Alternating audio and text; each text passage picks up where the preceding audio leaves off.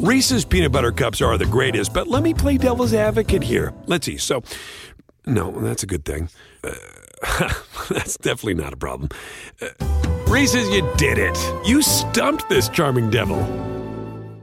Let's catch up. An NFL podcast with Taylor Bisciotti And Sam Batesh. where we talk about the biggest headlines in the NFL. So, Taylor, you know what? Let's catch up. It's been too long. Yeah, we really should. Blue Wire.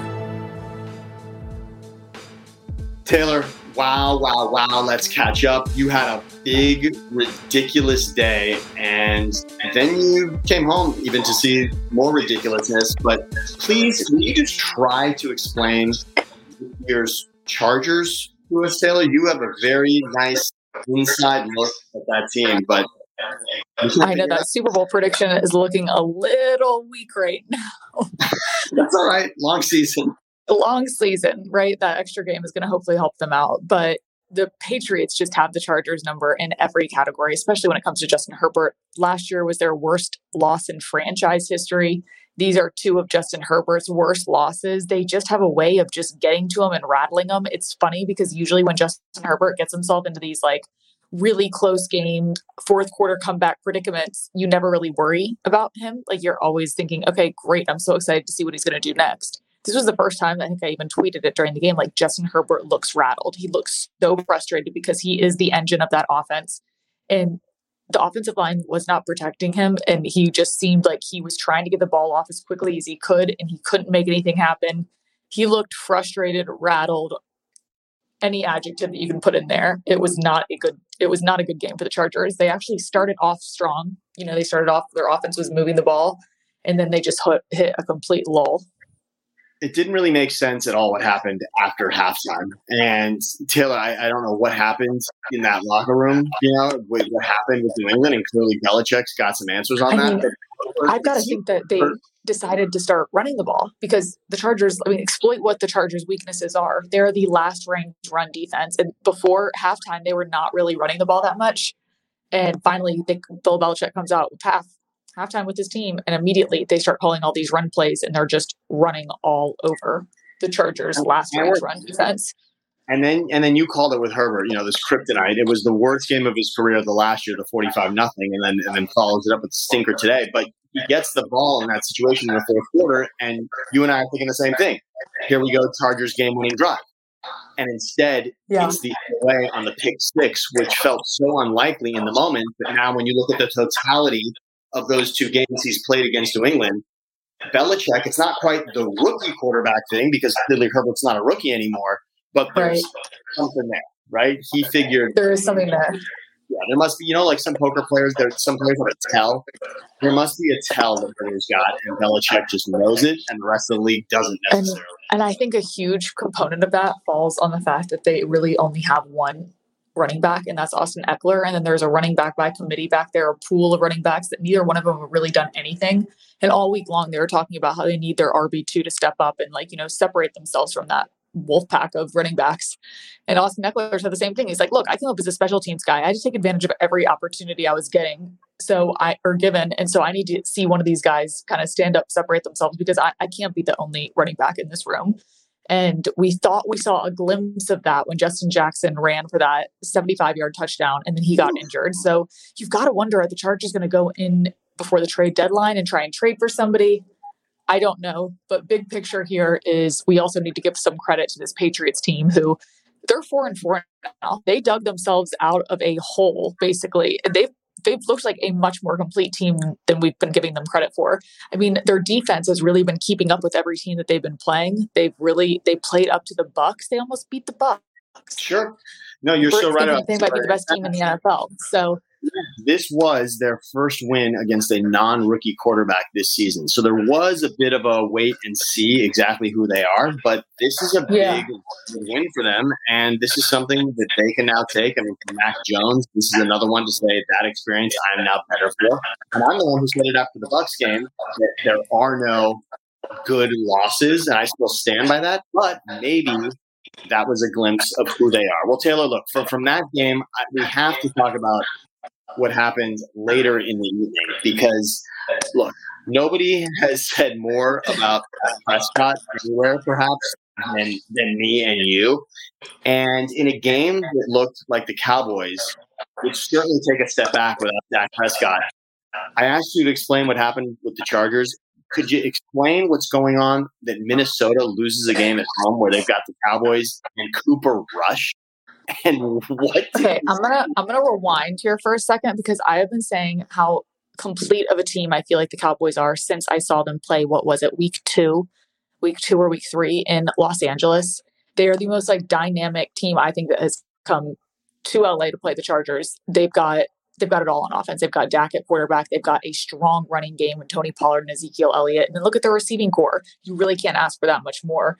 And then we saw what their defense was able to do against the Chargers. This team looks so complete. And if there's any way to demonstrate this or illustrate this or put this on a you know platter, it was the fact that Cooper Rush, who is Cooper Rush exactly, went in there and played the game of his life. And it kind of shows that it isn't just a fluke that these Cowboys are that good.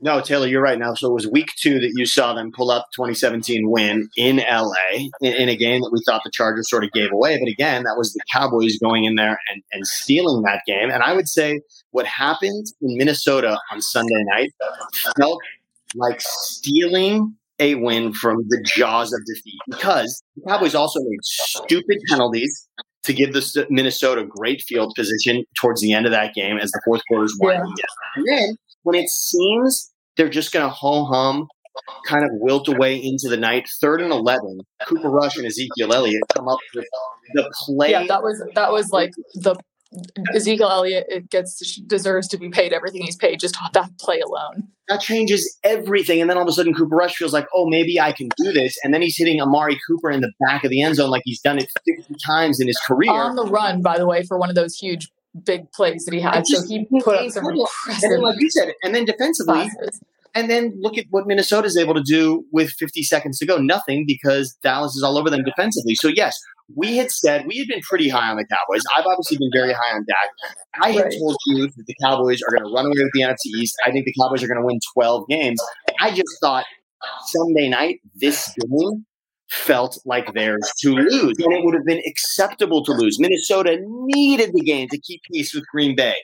And right. Dallas is in there, and seemingly it's one of those where Dallas is going to have the NFC East handed to them. They don't need the game, and yet they go in there and show no, we are the complete team here. Sorry, see you later. And, in a game where they frankly weren't even at their best and obviously didn't have their best at quarterback and yet got everything they could ask for out of Cooper Rush. I, I will say one other thing, Taylor, and I want your opinion on this too. How about for the Bengals, who you obviously keep a close eye on? Mm-hmm. The way that division played out on Sunday with the, with with the Ravens on a bye, that division played out incredibly well for Baltimore, including something that happened in New York. We were just uh-huh. talking about what Cooper Rush did. I really couldn't believe what I was seeing today with Mike White throwing for 400 yards against the Bengals yeah, like, and coming back. Mike White deserves a freaking trophy.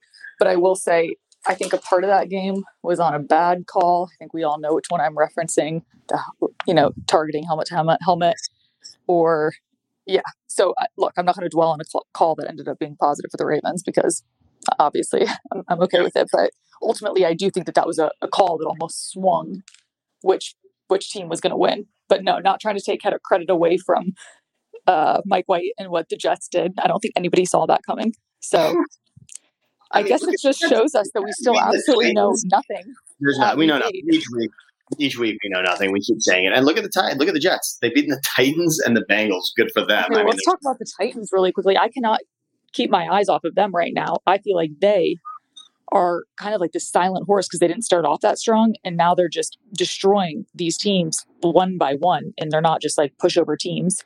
We saw no, what they did last week, the week before, and then against the Colts, who are darn good. I mean, that was a game that I think everybody was it was a coin toss as to who was going to win because they are kind of structured very similar and certainly in Indianapolis and the trajectory that Carson Wentz was on. The Carson Wentz's last few games, eight touchdowns, zero interceptions. He's coming into that game riding high. He looked as much like 2017 version of Carson Wentz as we've seen certainly since that moment. And yet, and they both have top two rushers, Jonathan Taylor and Derrick Henry. Taylor's been unreal this season as well. And Indy was in position certainly early to win that game, and then late in a tie game. I've obviously got a soft spot for Carson Wentz and Frank Reich with what happened in 2017 in Philadelphia, but that is an inexcusable decision and play by, by Wentz from his own end zone with a minute and a half Yeah. left. Game that, by the way, just check it out. Indy's going to miss the playoffs this season, Taylor, and and we had, we had made our predictions, and I had snuck Indy in there. I thought they were going to do something interesting this season. Indy's going to miss Okay, the well, playoffs. it's only it's still very early. No, no, no. You know what they're going to point to? I'm sorry. You can't get swept in the division like that because their path is likely going to be to win the division. They had a That's a shot. point. you know, if they're able to split with Tennessee, that's a major difference, a massive difference. And for Wentz, like I said, to have come in with his last games, eight touchdowns and no interceptions, and then to throw one critical one at, at the end of the fourth quarter, and then of course in overtime, that is going to come back to be the game, the moment that Indy is saying, we were this close and it just didn't happen. All right, Taylor, before we go, just a, a quick breath. We've run through so much, but I, I know we, we have to say this because So you want to marry my daughter? Yes, I did. So do you hang out in the hood all the time, or do you just come up here for our food and women? This January, Your family, my family. I don't know how this is gonna work. I like your braids. Thank you. Exhibit had braids. Jonah Hill, Lauren London, David Duchovny, Nia Long, with Julia Louis Dreyfus and Eddie Murphy. What's up with white cuz? Am I white cuz? Well, I'm not. You People, directed by Kenya Barris. Rated R. Now streaming only on Netflix.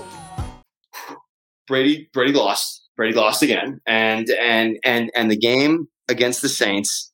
It, it certainly brought us all back to last season, or at least last regular season. What is it about Sean Payton and the Saints just having Tom Brady's number? I don't understand it. They beat them in both regular or in the regular season last year.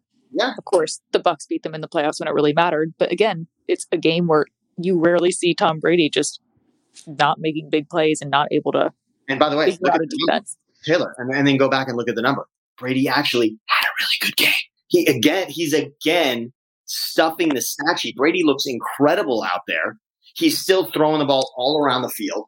He's got touchdowns and yardage. He's he's by the way, look at all the major categories for quarterbacks right now. Tom Brady is at the top, and again, again on Sunday in a game where he's going to be most remembered for throwing a pick six with the game on the line. He still had an incredible game yet again. But what is it about the Saints? And in a game again where the Saints lost their quarterback, Jameis Winston, and there they are. The Yeah, Saints- that, that injury looked brutal. Honestly, I felt for him. And the Saints, by the way, are completely in, in the NFC playoff picture. I mean, the, the NFC playoff picture, especially because of what happened with Minnesota on Sunday night. The Saints right now would actually be the sixth seed in the NFC based on what just happened there. They're, I mean, who knew the Saints were are five and two here? But but Taylor, the question: What did the Saints do now? Because if Jameis Winston's out with what looks to be, obviously this is not confirmed or we do not know this for sure, but if you're just looking off that injury, it looks to be a season-ending knee injury of some sort, And that's leg, knee, and so- something, something's not. Yeah, it did not look okay. It didn't look good at all. And by the way, Brady three seventy five and four scores. Just again a tip of the hat, despite the, the pick six there at the end. But Taylor, you're, you're right about the Saints. So if there's no Jameis, and by the way, you know Taysom Hill didn't play again on Sunday, so we're not sure that that's the answer right there. Siemian certainly played well enough, but the Saints with the trade deadline looming feel like the kind of team. Maybe Flacco again, just give him another call. Hey, I know we just sent you to New York, but you went from Philly to New York, and then maybe now maybe New Orleans, Flacco. I mean, someone else that obviously I think of Yeah, no, that his name, his like that crossed my mind as well. Maybe Foles. By the way, Foles is doing nothing in Chicago watching Justin Fields. That's another one. That would be a possibility. Your guy Trubisky is, is hanging out in Buffalo. I don't know. I, I mean, that, those are all certainly interesting. I, I, I don't know. I mean, I, I feel like New Orleans at five and two has a chance now to solidify that if they lose Jameis. Yeah, I didn't think about that one. Okay, but I'm going to throw out a crazy one. Not saying it's going to happen, but he was asked it tonight on the NBC broadcast. What if Drew Brees came back? You know what? Why are we even throwing any other names out there? you, you are just, How how just- fun would that just be? you know what? You just keep saying it, and and I'm going to manifest it. now just let that fall into existence. And and by the way, how perfect Taylor because he doesn't have to he doesn't have to endure training camp. This is what Favre always said, right? I say all the time, I just don't want to practice and go to training camp. So, so now Brees doesn't have to go to training camp, doesn't have to go through preseason, doesn't even have to go in, he gets through, zero. doesn't have to go through seven games now, and and now gets to come in for a playoff push the rest of the way, and obviously knows the offense, knows the personnel, knows the coaching staff. Just hand it over to him.